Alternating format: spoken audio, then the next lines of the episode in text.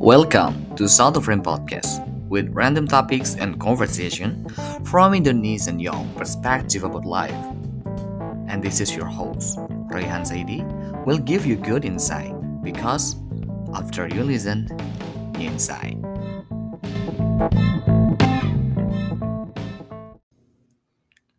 Halo, gue Royhan, tuan rumah Satu Frame Podcast.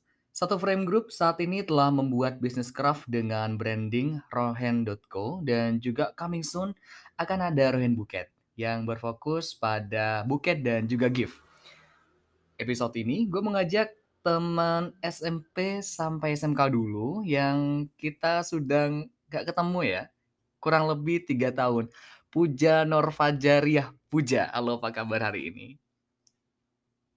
Halo, kabarku ya alhamdulillah. Alhamdulillah. Luar biasa karena tadi pagi olahraga. Wede. Nur Fajaria ya, bukan Nur Fajaria ya, Ja ya. Yap. Karena gue kebiasaan, gue kebiasaan Nur lagi gitu. Eh tapi BTW ya, BTW kita temenan dari 2012 ya cuy. 12. Em, kalau officially kita ketemunya di SMP ya. Heeh. Tapi kalau misalkan eh, kita tanpa mengenal satu sama lain ya waktu OSN pas SD sih. Oh iya, tuh. Ingat Aci. Ingat Aci ya. Aduh. Ya, of course. Iya iya iya iya iya. Iya, kita kita pernah papas waktu SD dulu ya kalau nggak salah. Oke, pas Ya, memang betul. officialnya gue sama Puja satu sekolah SMP SMK. Jadi cukup mengenal. Kalau biasanya gue kalau ke tamu-tamu riset dulu. Nah, ke Puja ini gue nggak riset ya kan udah udah banyak pahamnya gitu kan. Oke, Puja Norfajaria, banyak orang yang bilang kita lagi musuhan. Bener nggak sih, Ja? Konfirmasi nih, klarifikasi gitu nih. No, ngapain musuhan? Mungkin lebih tepatnya ini ya. Apa sih namanya? Ya udah lama gitu nggak ada nggak ada ini Ah, nggak ada kontekan ataupun yang lain-lain gitu karena memang eh, anda begitu sibuk dengan em, ini ya kesibukan anda dan dia saya juga sama gitu Iya, kita masing-masing sibuk dan tiga tahun lalu terus ya yang kita ketemu ya. Dan itu bener sih, walaupun kita di satu daerah sama, dari kota yang sama, SMP SMK-nya sama, ya kalau sudah istilahnya di kuliah lu di Unikama ya, Universitas Oh, Oh, kok no. sorry sorry U- Uin Malang Uin diriku. Malang sorry Uin Malang gua Iya. di UNED di lo di Malang Mm. di UNED yang sebenarnya deket ya cuma karena kesibukan masing-masing gitu kan ya Mm-mm. nah kalau ditanya sibuk lu saat ini sibuk apa nih Ja? kalau sekarang em, sibuk ngasdos sih Wede. Sudah lulus ya BTW kemarin ya? ya unofficially seminggu yang lalu Anfis, eh ya. officially dong officially. officially seminggu yang lalu Jadi lulusan terbaik Fakultas Tarbiyah kalau nggak salah. ya Alhamdulillah. Dan itu mimpi lo nggak sih masuk. UIN Malang? Dulu pernah cerita lo waktu SMP pas MK gitu dulu. Mm-mm. Mimpi lo nggak sih sebenarnya masuk UIN? Iya betul SMK sih lebih tepatnya karena memang em, ini kata gantinya lebih enaknya apa ya? Aku lebih enak pakai kata diriku gitu. Nggak apa-apa diriku aja. Is it Lo okay? gue nggak apa-apa, no problem. ah. Oke. Diriku tuh lebih eh, ini ya karena memang dari dulu pengen banget mondok gitu. Sedangkan kalau universitas eh, diriku tuh riset bahasanya yang wajib ma'had tuh UIN Malang gitu. Nah, dari orang tua kan dari SMP SMA nggak boleh mondok nih. Jadi ya udah fokusnya ya ke satu kampus aja UIN Malang gitu karena wajib ma'had. Iya, iya. dan ya ya ya udah cuman dulu bingung sih masuk jurusan apa dan karena memang nggak mau ketemu sama matematika ataupun yang hitung-hitungan akhirnya milih oke PAUD tapi ternyata ya kodarullah sekarang malah jatuh cinta gitu sama bidang ini Alhamdulillah. itulah. Dan SMK dulu lu jurusan tata busana melenceng ke PAUD. Tentu banyak adaptasi Ya, dan betul. juga waduh gua harus belajar lebih nih daripada yang lain. Ada nggak sih lu waktu di awal-awal anjay, kayaknya gue salah jurusan nih gitu. Ada nggak sih? Lebih tepatnya bukan ke adaptasi di personal tentang eh, bagaimana untuk ber, eh, ini ya kedirian ya kan memang kan eh, dirimu tahu sendiri lah bahwasanya aku tuh ini ya sangat-sangat em, bisa dibilang energik terus juga Mm-mm. banyak ngomong suka anak kecil gitu jadi kayak punya udah punya basic gitu buat uh, deket sama anak kecil. Cuman um, yang bikin shock itu ternyata mostly teman-temanku di angkatan itu adalah mereka yang memang dari keluarga yang udah uh, ada basic atau punya privilege di bidang PAUD. Kayak misalkan orang tuanya itu memang punya lembaga atau enggak uh, merekanya memang ketika lulus itu udah tahu mau ke mana. Dan ya itu enggak cuma satu dua orang tapi hampir separuh kayak gitu.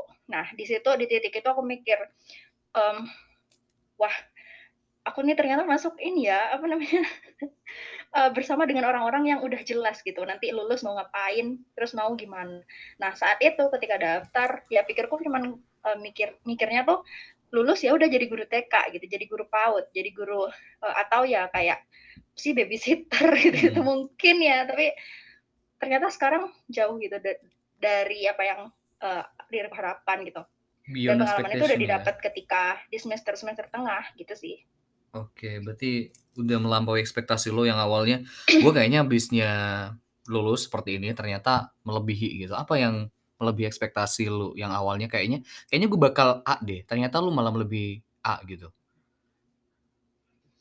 Uh, yang pertama ya, yang pertama itu uh, jujurly, ilah, honestly, honestly tuh uh, diriku tuh lulusan pertama angkatan angkatan 2018. Ah, Jadi kemarin ah, wisuda ah. tuh bareng kating-kating.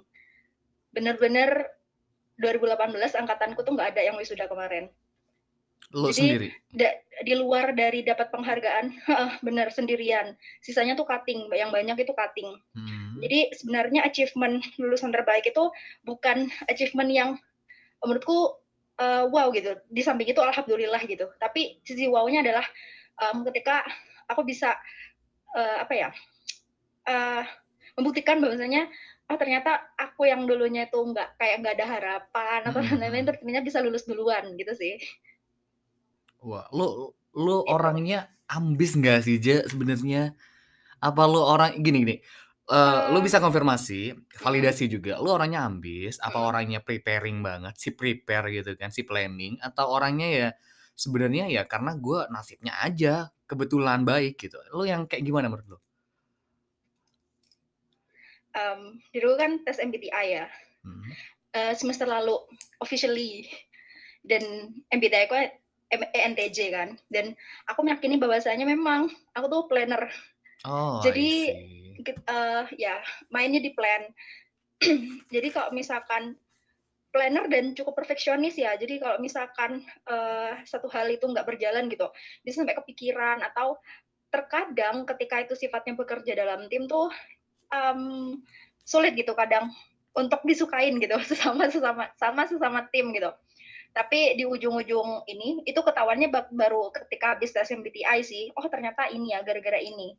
Ketika udah tahu kepribadiannya akhirnya tahu gimana cara menyelesaikan nah setelahnya tuh udah cukup adaptif sih sama kepribadian diri sendiri. Kalau bisa dibilang ambis mah enggak juga ya. Tidak seambis diriku ya karena aku ngambisnya tuh nggak yang kayak lomba-lomba gitu nggak Roy. Oh. tapi lebih ke uh, goals ke depan. Kayak misalkan um, kayaknya ini pertanyaan nanti sih ya tapi nggak apa-apa dijawab lagi gitu. Hmm. kayak misalkan nanti uh, ke depannya mau kayak gimana terus di preparationnya sekarang atau enggak lebih ke hal-hal yang sifatnya itu ngasilin cuan gitu. Hmm. tapi nggak lewat lomba.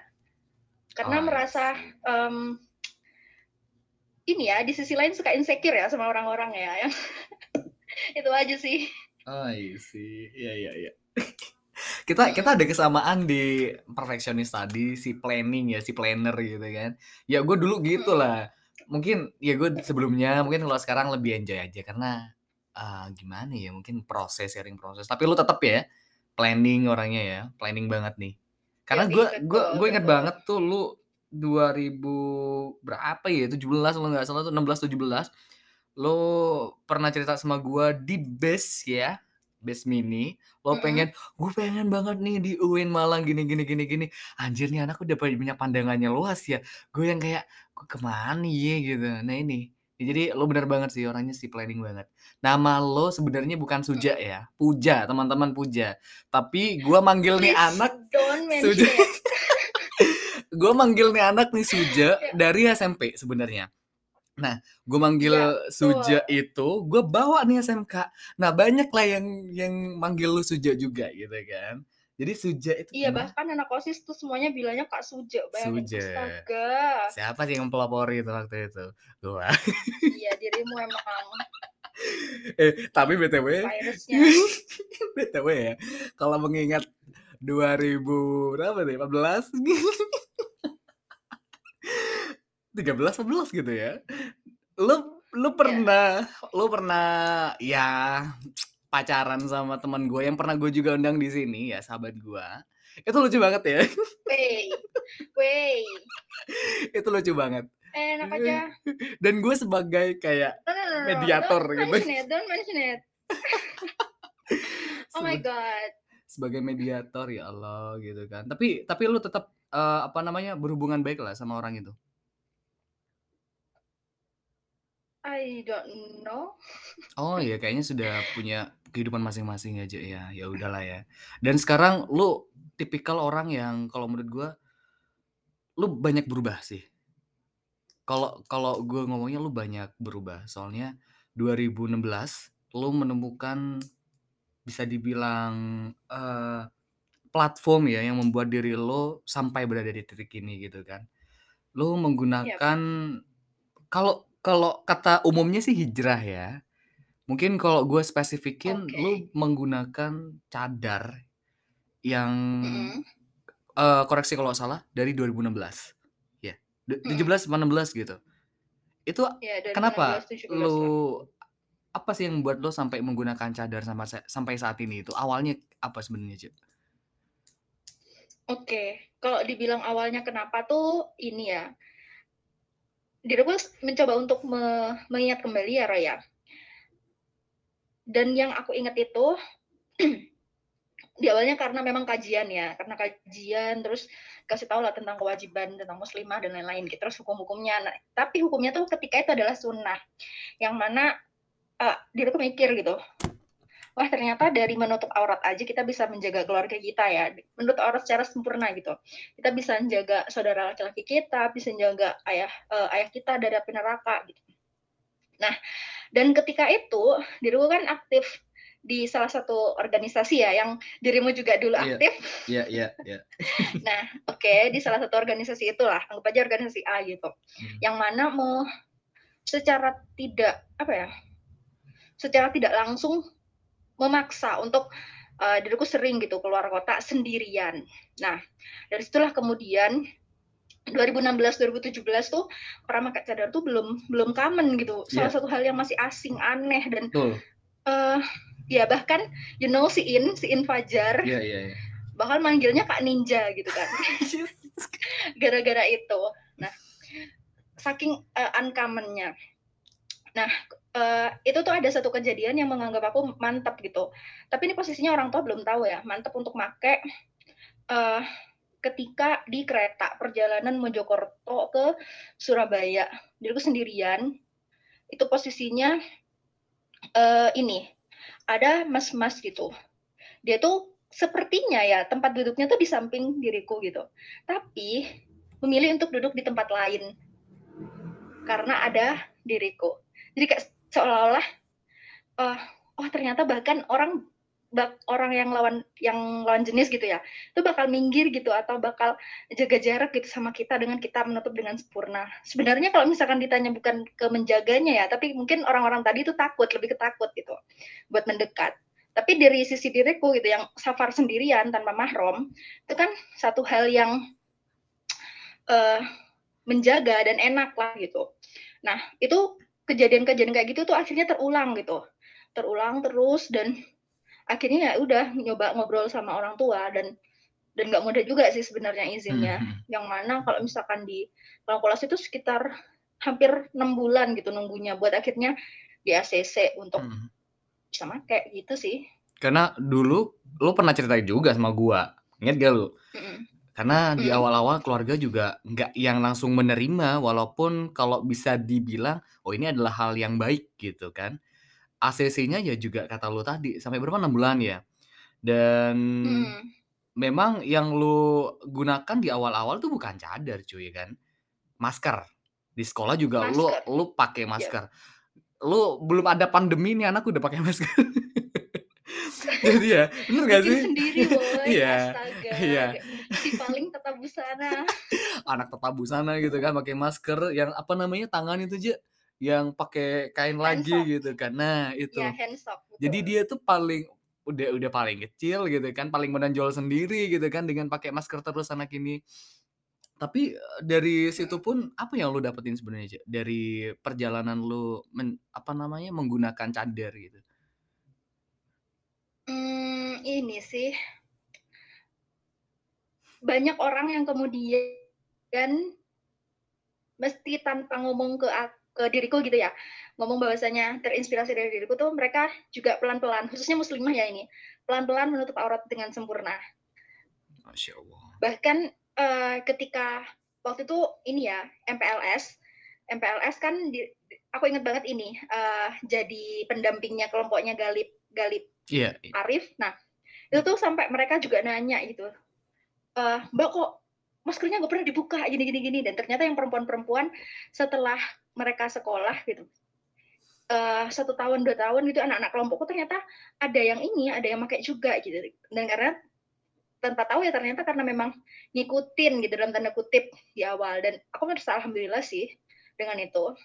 Mmm, oke berarti lo ada orang yang ter-influence dari apa yang lu Mhm. lakukan, lu senang berarti, Je? Eee, selama itu baik, gitu aja. Selama itu Heeh. baik, oke. Mhm. Banyak sebenarnya kalau bisa dibilang, eee, fluktuasi atau bany problem lah, eee, obstacle ketika lu pakai cadar. Yang paling parah menurut lu sendiri Mhm. apa? Kita ke base keluarga ya, kalau Eee, keluarga mungkin mungkin, eee, iya Iya. mungkin dari keluarga tadi di awal-awal, ti ada pertentangan gitu, yang mungkin agak parah sel dari situ? Kalau misalkan dikata parah sih enggak ya, cuman, eee, lebih ke unik sih. Jadi Mmm. ini 2000 aku lupa ya 2000 berapa, pokoknya waktu ada pengeboman di gereja di Surabaya itu Oh, loh. I see. Nah nah itu tuh kan, eee, aku kan lagi perjalanan ya mau ke Malang gitu, bawa koper, koper item, pakai baju item, dan lain-lain semuanya pokoknya serba item. Nggak update kalau ternyata ada pengeboman itu, Mmm. nyampe di terminal Bungurasi itu digre digre digerebek, bukan digerebek sih, kayak dijegat gitu loh sama, eee, orang-orang dishub, dan mereka tuh bilang mau ngelihat isi koper gitu. Oh my god! What inside my my lugga my baggage gitu kan. Astaga, aku mikir, "Duh ini baju-bajunya apa ya?" Gitu kan. "Pak, saya bukan teroris, Pak," gitu. Tapi di akhirnya ini sih, apa, ya mereka tahu kalau isinya ya udah baju-baju doang, cuman yang ngecek tuh alhamdulillahnya ternyata ada petugas dishub yang perempuan gitu. Padahal kan awalnya udah overthinking nih, "Astaga, bapak-bapak mau liatin isi koper gitu, gimana ceritanya?" Akhirnya ya Oke. udah, tapi rada takut juga sih, kayak khawatir tiba-tiba meskipun nggak bersalah diangkut gitu, gitu. Niatnya berangkat mau ini, mau belajar gitu ke Malang, eh tahu-tahu nyampe Surabaya ditangkep, bisa berabe gitu kan. Heeh heeh. Itu sih, itu pengalaman paling bisa dibilang unik sih. Ya unik ya, gue bilangnya unik juga sih sebenarnya. Karena Iya. karena apa ya, orang-orang memang belum mengeneralisasi apa yang lu lakukan sampai saat ini kan, gen apa namanya, pakai cadar. Karena betul. mungkin dari sebagian besar orang ya, sebagian besar orang, "Ngapain sih pakai cadar?" Dan memang mindset-nya adalah seperti yang orang dishub itu tadi bilang, sorry to say, ya yang yang berawal dari huruf T itu tadi gitu kan. Menurut lu sendiri, apa yang sebenarnya lu perlu sampaikan kepada masyarakat, teman-teman lah terutama juga, kalau lu pakai cadar, "Enggak kok, nggak T kok," gitu loh? Mmm, ini sih, eee, apa namanya, kita kan nggak bisa ya ngontrol pola pikir orang terhadap kita. Jadi yang kita yang bisa kita kontrol adalah diri kita sendiri. Jadi terserah orang-orang mau menganggap kita apa, tapi kita yang penting yang paling penting tetap berbuat baik gitu buat semuanya. Jadi perspektif kayak misalkan, "Kamu harus menganggap aku apa," itu, eee, terserah mereka. Gitu. Itu sih. Oke. Tantangan lu, Je, selain tadi ada pen mungkin bukan bila dibilang penolakan ya, tapi lebih ke kayak, ya hal Mhm. unik yang sebenarnya, wah kalau di beberapa waktu gue dapat kayak gitu juga ya nggak nyaman ke diri lu sendiri kan sebenarnya, ya nggak sih? Apa sebenarnya tantangan lu ketika sampai saat inilah mungkin ya 2008, eee, 16 ya, 2015 sampai Mhm. 6 tahun lah ya, 6 tahun lu pakai cadar, alhamdulillahnya masih istiqomah gitu kan. Apa tantangan yang pernah lu hadapi gitu? Mmm, pas pas ini ya, pas apa namanya, ospek ya kalau bisa dibilang. Ospek tuh udah ketemu rektor. Gara-gara di ini tiba-tiba di di ini kan, rektor, dekan gitu-gitu kan. Nah, Mhm. waktu itu tuh waktu ospek dibilang bahwasanya tidak boleh menggunakan penutup wajah. Weh UIN tidak boleh menutup menggu menggunakan penutup wajah. Oh. Akhirnya aku sama berapa orang ya, 3 orang doang kayaknya waktu itu, itu dipanggil. Terus ditanyain lah alasannya, dikira radikalisme gitu-gitu. Terus kemudian yang kedua itu ketika, eee, kerja oto secara otomatis ya ketika kerja yang ini di luar PAUD. Kan kalau di PAUD karena memang mereka mostly itu adalah guru-guru perempuan, terus anak-anak juga, jadi ya kalau misalkan di sekolah ya dilepas gitu kan, biasa aja. Tapi di pekerjaan lainnya, yang coba untuk apply itu, eee, cukup ini ya, quite challenge quite challenging ya buat ininya, buat, eee, apa namanya, buat bisa masuknya gitu. Pun di ini, aku aku kan udah nge-planning buat kuliah lanjut gitu ya, bahkan riset buat itunya, buat negaranya itu juga di aku sampai nyari se pakai hashtag gitu, orang-orang yang pernah eee, kuliah di negara itu dan mereka ada nggak ya yang muslimah, terus ada nggak yang yang pakai cadar gitu. Sampai aku pengen tahu gitu pengalaman mereka selama di negara itu kayak gimana dengan pakai cadar. Riset seta setahunan, set setahun 2 tahunan tuh akhirnya nemu dan ya akhirnya memutuskan untuk adalah negara A, terus juga udah daftar, udah keterima juga dan ya tantangan-tantangan lebih kayak yang hal-hal teknikal sih, gitu. Oke. Mhm. Wow, berarti ada tantangan tan selain itu juga pasti banyak banget ya selama 6 tahun ini aja ya? Ya, betul. Oh. Nggak bisa dihitung kayaknya, lebih ke lupa sih. Karena Mmm. saking ya udah udah biasa aja gitu. Hal unik ya sebenarnya ya? Heeh heeh. Oke. Ya gue pengen lebih jauh tahu tentang perjalanannya Puja Suja terkait dengan menggunakan cadarnya, tapi jangan ke mana-mana, tetap di episode ini.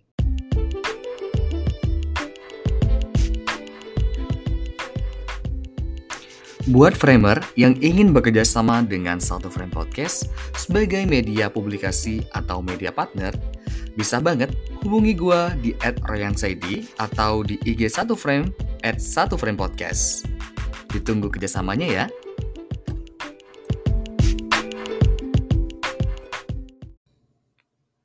Oke, balik lagi bersama gua dan Suja. Jadi gue barusan sudah sedikit paham terkait dengan tantangan yang dihadapi Suja menggunakan cadar ya selama 6 tahun ini. Pernah capek nggak sih, Ja, pakai cadar ini sebenarnya? Mmm, ini sih, lebih ke kalau traveling sih. Jadi pernah nih ya, momen pas akhir tahun kemarin. Jadi kita ke salah satu tempat di Banyuwangi dan which is snorkeling ya. Itu udah bingung gitu, "Ah, aku pengen snorkeling, tapi gimana?" Gitu kan. Akhirnya itu pesen alat snorkeling yang full face. Jadi diriku nggak make, cuman dia full face dan tetap ketutup. Cuman ya lebih pricey dan lebih ribet gitu. Sebenarnya kan kalau snorkeling tuh lebih enak yang, eee, yang biasalah, yang standar gitu. Itu sih, kok pokoknya yang berhubungan-berhubungan sama berenang deh, kayak itu. Sebenarnya lebih ini sih. Oke, berarti Lebih capeknya ke situ? Eee, lebih bukan ke capek, apa ya, ya bisa dibilang capek lah, okelah. Aku aku aku revisi. Oke. Tapi tapi gini loh, kok gue gue mungkin lebih ke spesifik capek, lebih ke gue buka aja deh gitu. Pernah nggak sih kepikiran kayak gitu? Heeh. Mmm, enggak sih, alhamdulillahnya sejauh ini enggak. Soalnya kepikiran tentang gimana perjuangannya pas mau nyoba make. Karena kan banyak cuy yang sorry to say, eee, kita lihat public figure yang awalnya kita nggak bu nggak usah bahas bahas cadar ya, pakai kerudung, tiba-tiba dia tahun depannya buka gitu kan. Mungkin dia gue pernah lihat dengar-dengar juga ya mungkin capek, apalah ada ada ada bisikan-bisikan apa kek mungkin dari dari orang-orang dari segi kata lu tadi, untuk bergerak it-nya pun, itu ada ininya loh, eee, tidak leluasa gitu, tidak seleluasa orang-orang yang umum. Itu yang membuat dia capek gitu kan. Dan Mhm. industrinya yang membuat dia juga, "Ngapain sih lo pakai kerudung gitu kan, pakai hijab, bakal bakal berkula berkuranglah job lu," gitu kan. Jadinya itu capek. Dari diri lo sendiri, Mhm. ada nggak sih kepikiran, "Waduh banyak banget nih gue, mmm, untuk moving-nya nih terlalu tidak bisa leluasa," gitu kan? Oke. Daripada eee, sebenarnya tuh ketika menurutku ya, menurutku hal-hal yang kayak gitu tuh terjadi ketika kita itu udah pemikirannya itu terlalu simpel sebatas ke urusan dunia aja sih. Cilah, bukan so alim banget nih ya, cuman ketika hal-hal kayak gini tuh mikirnya kayak quotes yang mungkin de kamu udah common gitu dengernya ya, nggak misalkan, "Nggak apa-apa panas sekarang tuh, eee, nggak sebanding gitu sama panasnya besok ketika di akhirat." Nah, pengapnya sekarang tuh pakai cadar gitu, itu tuh nggak nggak sebanding sama nanti pengap kalau misalkan di, eee, yaumul mahsyar, dikubur, gitu-gitulah pokoknya. Jadi mikirnya, "Nggak apa-apa deh kita berlelah-lelah di sini, nggak nggak lama kok, cuma sampai meninggal aja," gitu. Itu sih. Mmm, oke. Berarti Heeh. lebih ke gitu ya capeknya ya. Mungkinnya ada motivasi dari diri lo sendiri untuk, "Oh ya udah sih kalau gue merasa panas sekarang, nantinya juga lebih, l lebih mendingan lah dibandingkan gue nggak make," gitu kan. Mhm, Itu itu susah cuy, itu susah. Dan gue gue Yap. gue tahu di awal-awal lu struggling lu juga banyak banget kan gitu tadi. Apa yang menguatkan masuk BK ya kan? betul cuy, ah, sepaham kan gue kan. Dirimu dirimu masuk BK kan ini ya, eee, talking-talking with Heeh. Bu e but Bu Bu Latifah. Mhm, Aku betul. bukan talking-talking, aku diinterogasi. Interogasi. Karena, "Nih anak kok beda banget," gitu kan, "daripada yang lain," gitu. Betul. Nah, BTW, kalau ngomongin tentang apa namanya, aduh apa deh ngom barusan, ngomongin tentang perjalanan lo selama 6 tahun ini, pasti kan juga ada sisi lo sendiri yang aduh pengen nggak sih jadi gue yang sebelumnya gitu loh. Maksudnya pengen nggak sih lo jadi o jadi Puja yang sebelumnya? Yang mungkin gue lebih Mmm. leluasa gitu kan, lebih banyak bergeraknya juga lebih karena gini kan, kalau kita Mhm. ngebahas tentang cadar, ini bukan bahas Mhm. tentang cadarnya doang, tapi juga tentang attitude elu, manner elu, cara bersikap elu dengan orang Mhm. lain, cara berbicara elu, itu pasti juga banyak kontrol cuy. Ya nggak sih? Mhm. Dibandingkan Iya, of lu, eg lu jangan, eee, lu nggak ol nggak bes nggak boleh denial ya kalau lu dulu sangat blak-blakan banget orangnya, ya nggak sih? Blak-blakan Betul, banget kan? tomboy, Ya nggak sih? pakai celana, Betul kan? pakai kaos. Betul. Dan kangen nggak sih momen-momen yang kayak gitu, yang sebenarnya lo lebih bebas untuk melakukan bisa dibilang berekspresi gitu loh, Ja, dibandingkan sekarang yang mungkin ada limitasinya lah untuk melakukan sesuatu gitu? Mmm, kalau dibilang kangen atau enggak, jawabannya adalah enggak. Why? Karena ya karena aku merasa, mmm, suatu hal terjadi itu ini, ada satu kata yang, eee, ini baru baru dapat quotes ya dari salah satu teman ketika pengabdian kemarin. "Everything is gonna be," eee, apa namanya, oke gitu, kalau misalkan itu it's destiny.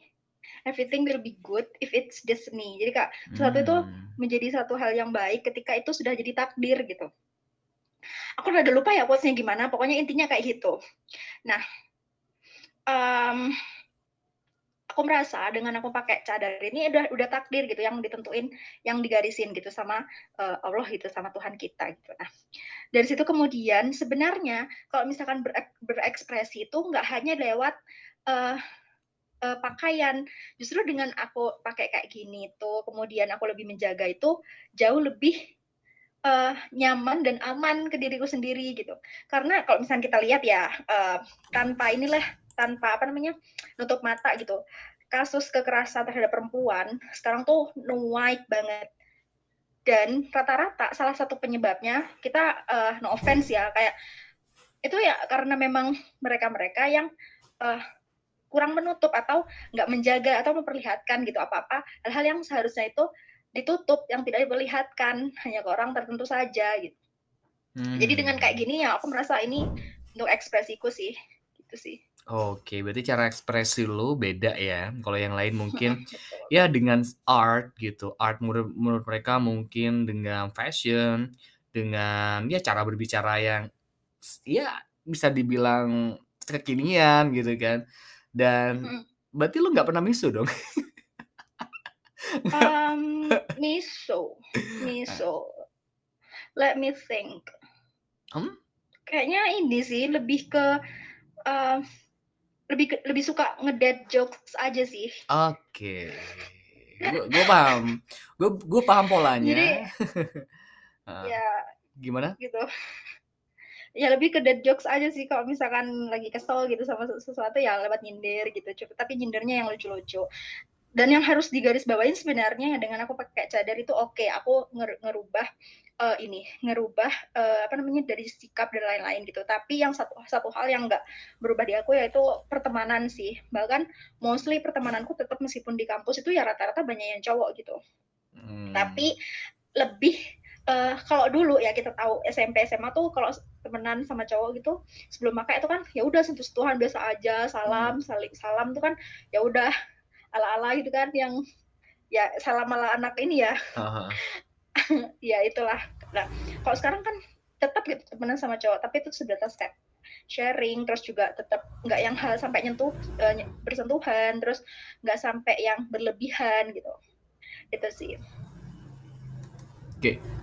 Banyak banget sebenarnya kendala atau tantangan ya. Tapi apa yang membuat lo tetap bertahan sejauh ini? Apa lo ada kepikiran nggak sih di gue gue bahas hal-hal kemungkinan yang akan terjadi. Ada enggak ada nggak sih kemungkinan lo bakal melepas cadar lo? Mmm, kalau duh ini sebenarnya obrolan yang tadi sebenarnya nggak jangan diungkapin ya. Mhm. Cuman akhirnya diriku melewati batas juga. Ya kalau misalkan nanti, eee, ini, apa namanya, sama, mmm, future husband, cailah. Mmm, ah. Ya sama future husband di diminta kayak gitu, gitu. Tapi, eee, aku mencoba untuk bikin boundaries-nya adalah bikin kriteria yang, eee, future husband yang dia memperbolehkan aku untuk berekspresi sesuai dengan, eee, apa yang, eee, aku pilih gitu, itu aja sih.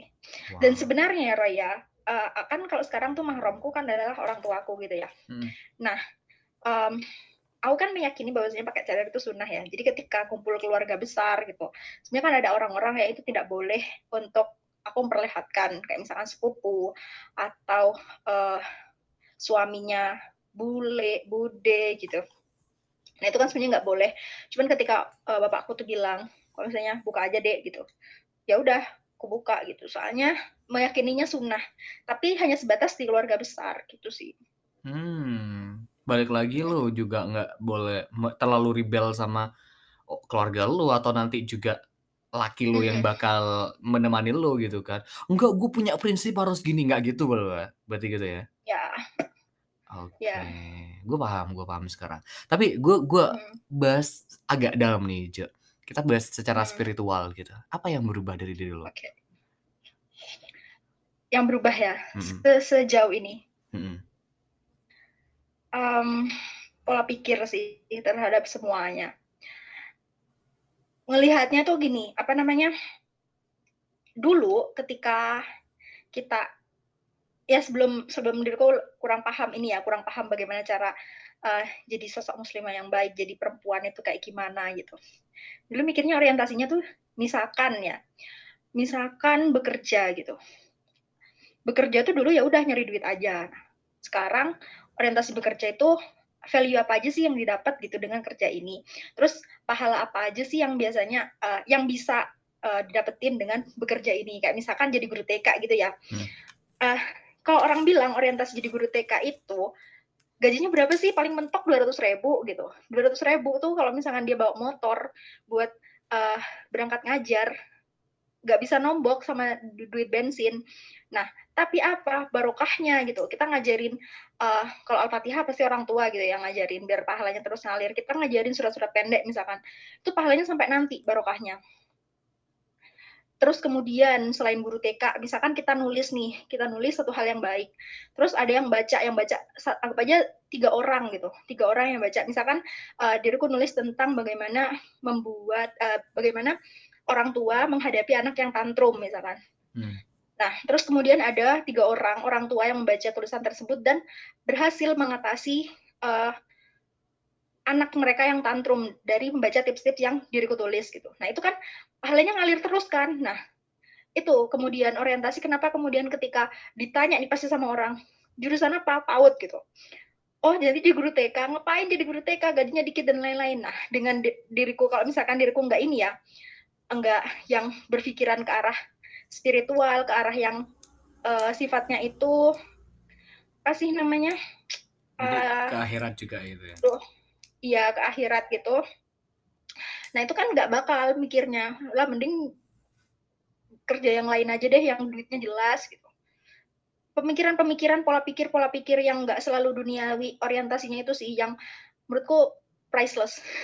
Hmm. dari yang apa yang aku berubah sampai saat ini gitu sih Jadi secara spiritual lu ada perubahan dari pola pikir itu sendiri ya yang awalnya hmm, mungkin betul. wah duniawi duniawi ini gue sekarang malah bisa lah mengimbangi sama urusan akhirat gitu.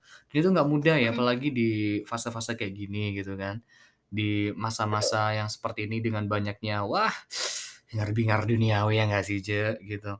Nah, gue pengen tanya lebih dalam lagi juga nih perihal dengan spiritual. Hmm. Tuhan pernah nggak sih ngasih hmm. Ngasih info ke lu atau lewat ya lewat doa lu gitu kan, lewat hmm. mimpi mungkin suje gitu kan. suje lu sudah berjalan berada di jalan yang tepat. Harus komitmen, harus uh, istiqomah gitu. Ada nggak sih mungkin Bukan hanya lewat mimpi sih, mungkin lebih ke kayak ketika lu ngelihat orang lain, "Oh ini ini jawaban Tuhan nih dari doa-doa gue gue harus tetap bertahan di jalan ini," gitu. Ada pernah nggak sih kayak gitu? Um, ini sih, you know lah ya dunia kampus itu kayak sangat-sangat gelap gitu. Mhm. Iya, UIN gitu, anggap aja UIN lah, nah UIN. Kita pikir UIN, nah itu kanan kiri banyak banget yang uh, mereka kayak misalnya pacaran atau nggak apalah gitu terus kemudian ada kanan kiri tuh yang uh, dia uh, ikut pemikiran-pemikiran yang liberal, hmm. feminis, bla bla bla gitu. Nah, nggak tahu kenapa uh, itu tuh dibikin nggak tertarik aja gitu.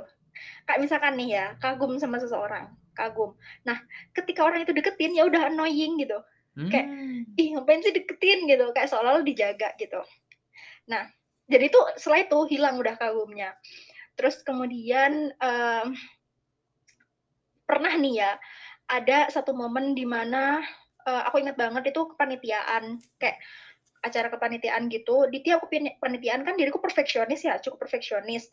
Nah, itu tuh kadang sebelum diriku tahu kalau misalkan MBTI ku uh, uh, NTJ itu pasti kayak sering banget uh, menyalah-nyalahkan orang lain gitu menyalah-nyalahkan orang lain karena tidak sesuai dengan um, our standard gitu hmm. nah akhirnya kayak di beberapa momen itu pasti dibikin sariawan.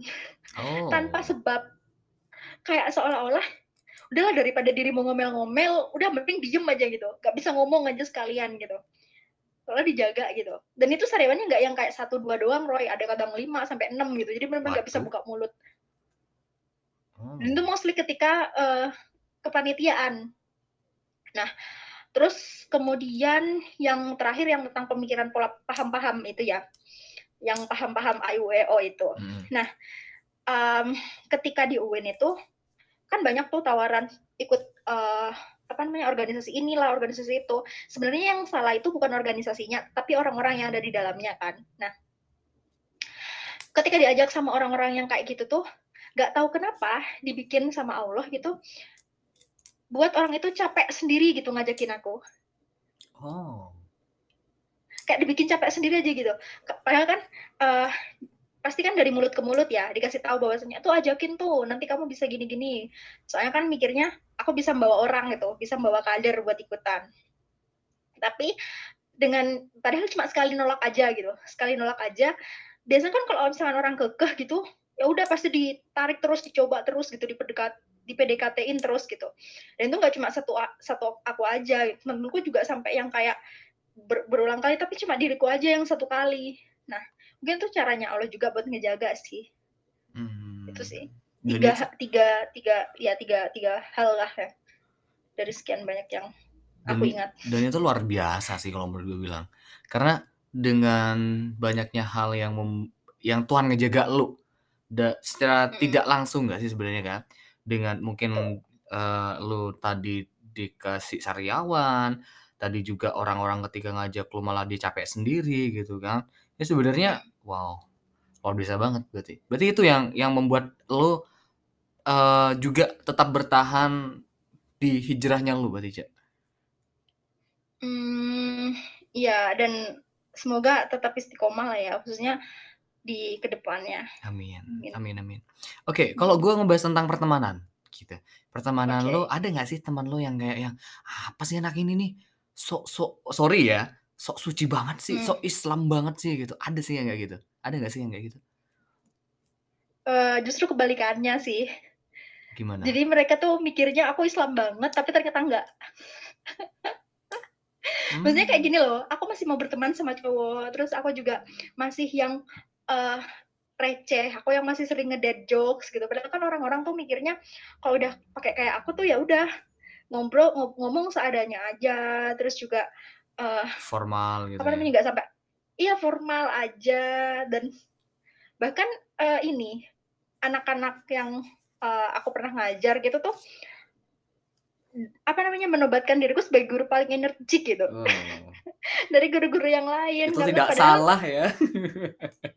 Itu tidak salah, saya sudah Iya mengenal seriusan, Puja dari heeh. 2012, Jadi dia ya energik banget. iya. Gimana, Ja? Betul. Jadi ya udah, apa namanya, eee, justru kebalikannya. Soalnya aku men mencoba untuk menjaga sikap agar nggak ada kan khawatirnya ya ketika aku membuat image, mem-branding bahwasanya pakai cadar itu adalah seperti diriku yang terlalu agamis, terlalu ini, terlalu ini. Nah khawatir ketika mereka teman-temanku which is ya yang mana itu mahasiswa, terus kebanyakan adalah anak-anak pelajar, ketika bertemu sama orang yang bercadar tuh akhirnya nge-label, mereka bikin label bahwasanya, "Oh Mmm, mhm mhm. kalau orang bercadar tuh kayak Kak Puja yang gini gini gini." Nah, akhirnya kalau misalkan mereka takut duluan ke diriku, nggak mau mendekat ke orang-orang yang lain. Gitu sih. Mmm, oke. Berarti dari pertemanan juga mereka merasa, kayaknya lu Islam banget nih, ternyata kagak kagak gitu ya? Kagak. Maksudnya Kagak. tahu tempat lah mau ngobrolin Islam ya sama temen-temen yang paham agama gitu. Kan aku ada juga temen yang dia itu emang kuliahnya jurusan, eee, yang keislaman banget. Jadi kalau misalkan diskusi sama dia, ya udah sama dia dan, eee, enggak yang kayak dalam hal publik yang nggak satu pikiran gitu, terus kita ngomongin Islam, nggak. Kan nggak mungkin ya kita sama temen kita yang ngerokokan, terus kita ba bahas tentang, Mhm mhm. eee, hukum rokok gitu kan nggak mungkin, nggak bakal diterima kita kan di situ. Nah, betul. Nah itu betul banget, berarti lu Mhm. tahu momen juga ya, Ja, ya? Iya betul. Nah, betul. Oke. Ah, luar biasa banget perjalanannya lu. Kalau gue pengen ngasih kesempatan ke lu, sebenarnya gue gue bukan siapa-siapa ya. Kalau ada kesempatan nih, Mhm. sebenarnya Tuhan ngasih kesempatan ke lu. 10 tahun la eee, lu bisa kembali ke 10 tahun lalu, apa yang sebenarnya lu pengen lakukan? Kalau dibilang ngelakuin sih pengen berterima kasih aja sih. Soalnya kan kita apa namanya, kita nggak pernah tahu ya bahwasanya dari 10 tahun yang lalu itu itu bisa membentuk kita yang sekarang. Jadi cuma mau berterima kasih, kalau misalkan bilang menyesal, nggak menyesal, mau seburuk apa pun aku di masa lalu itu juga tetap aku gitu. Itu sih. Ya karena kenapa gue nanya kayak gitu, karena 10 tahun lalu lu beda banget. Lu adalah Puja yang berbeda. Lu adalah yang berbeda dan sekarang lu luar biasa banget sih yang gue bilang. Kalau gue tanya terkait dengan resolusi nih, Ja, walaupun sekarang kan lu udah lulus ya, udah sarjana nih Iya. ya, Puja Nurul Fajariah S apa lu? Oh. S apa tuh? SPD. SPD, iya, SPD. Ngomongin tentang resolusi nih, apa sebenarnya resolusi lu di tahun 2022 yang sudah tercapai nih ya, kan udah mau hampir akhir tahun dan mungkin akan lu lakukan di 3 bulan terakhir ini gitu, di 2022? Mmm, yang udah tercapai itu keterima S2. Uh, seriusan di mana anjir? ep Wait wait, di mana? Yang harus belum ngasih tahu. tercapai yang belum tercapai itu dapat beasiswanya, Ah. dapat kerja, itu sih yang udah tercapai. Wait wait wait, lu S2 di mana? Di adalah. Lu harus ngomong di luar ini ya. Lah Di gue gue iya tanya di di luar luar. ini, heeh. Iya di Oh, luar. S2, si anak S2. Beasiswanya yang belum Tapi ya? tapi ya, eee, aku endeavor ya aku ngedefer karena belum dapet beasiswa. Soalnya kan kalau misalkan S2 tuh dia harus bikin proposal funding, sedangkan Hmm. kalau belum ada funding. Jadi kemarin tuh sempet uh, daftar di sekian banyak kampus, belum dapet ijazah, jadi pakai SKL gitu. Mm-mm. Terus ya ini akhirnya ada satu, ada dua sih sebenarnya. Cuman dari dua itu akhirnya milih jurusan yang paling relate gitu sama jurusanku dan ngerasa hasil dari doa-doa gitu Alhamdulillah. yang udah di ini juga di aku kayaknya pernah ngobrol sih ke dirimu ketika KKN itu jadi di universitas itu ketika diriku KKN pokoknya di Banyuwangi aku- Mhm. diriku ingat pokoknya eh, di universitas itu dan di jurusan yang emang udah di planning dari lama gitu sama kayak perjalanan Oh, wait. menuju UIN lah Wait, wait, wait, wait. Nah. Hmm, lo lo nggak ngasih tahu gua, tapi lo punya mimpi kalau lo pengen di New Zealand dulu. Bener gak sih? Oh, Di situ nggak? yeah is it true Oh yeah my god, gue nggak pernah lupa cuy. Oh di sana. ya Wow, gue bahagia dengan kabar itu. Iya, cuman nggak bisa terlalu bahagia juga. Soalnya kalau misalkan selama uh, ngedefer ini terus nggak dapat beasiswa ya berarti otomatis uh, inilah kayak kekat gitu. Tapi enaknya itu kalau misalkan di luar itu nggak ada sistem blacklist jadinya uh, di kampus ini terutama. Maksudnya aku nggak nggak ngegeneralisir di luar secara general ya, tapi di kampus Ah. ini tuh dia nggak ada sistem blacklist. Jadi kalau misalkan um, nanti uh, apa namanya di sa- satu tahun aku ngedefer itu aku nggak bisa ini itu tuh ini dia bisa daftar lagi dan aku udah tahu alur-alurnya jadi kayaknya masih aman sih Um, bisa lah, bisa bisa. Gue yakin lo bisa sih. Dengan Amin. ya dengan pengalaman lo, dengan karakter lo, dengan perjalanan lo, gue yakin lo bisa sih. Gue yakin itu sih. Dan ternyata mimpi lo yang lo pernah ngomong di base waktu itu, alhamdulillah suja ya Tuhan. Oh my god. Gue seneng sih, walaupun lo bilang tadi ya jangan lu seneng, but I'm happy for you. Oke, terakhir, apa pesan lo ya untuk thank you dude pesan Hmm. untuk anak muda yang lagi dengerin podcast ini? Mungkin terkait dengan apa namanya penggunaan cadar lo yang konsisten dan istiqomah itu. um, tetap jadi diri sendiri terus selama itu baik jangan eh ya selama itu baik jangan dengerin atau uh, pikirkan tanggapan orang lain ke diri kita karena kita nggak pernah bisa kontrol pikiran orang orang lain Wow. itu aja sih Oke, Puja dan Fajar ya. Early Childhood Enthusiast, thank you so much untuk kesempatannya. Semoga keterima Oke. beasiswanya ya, Puja ya. Gue mau nunggu kabar Amin. baiknya. Jangan lupa kabarin Ya, gue. padahal- oh my god ya padahal lagi ngumpulin duit juga ini buat Amin. preparation. Aduh. Gak apa-apa, gak apa. Pasti bisa kok. Gue tunggu kabar ya baiknya. Allah Gue tunggu kabar Ya. baiknya. Dan semoga sehat selalu. See you next episode. Dadah.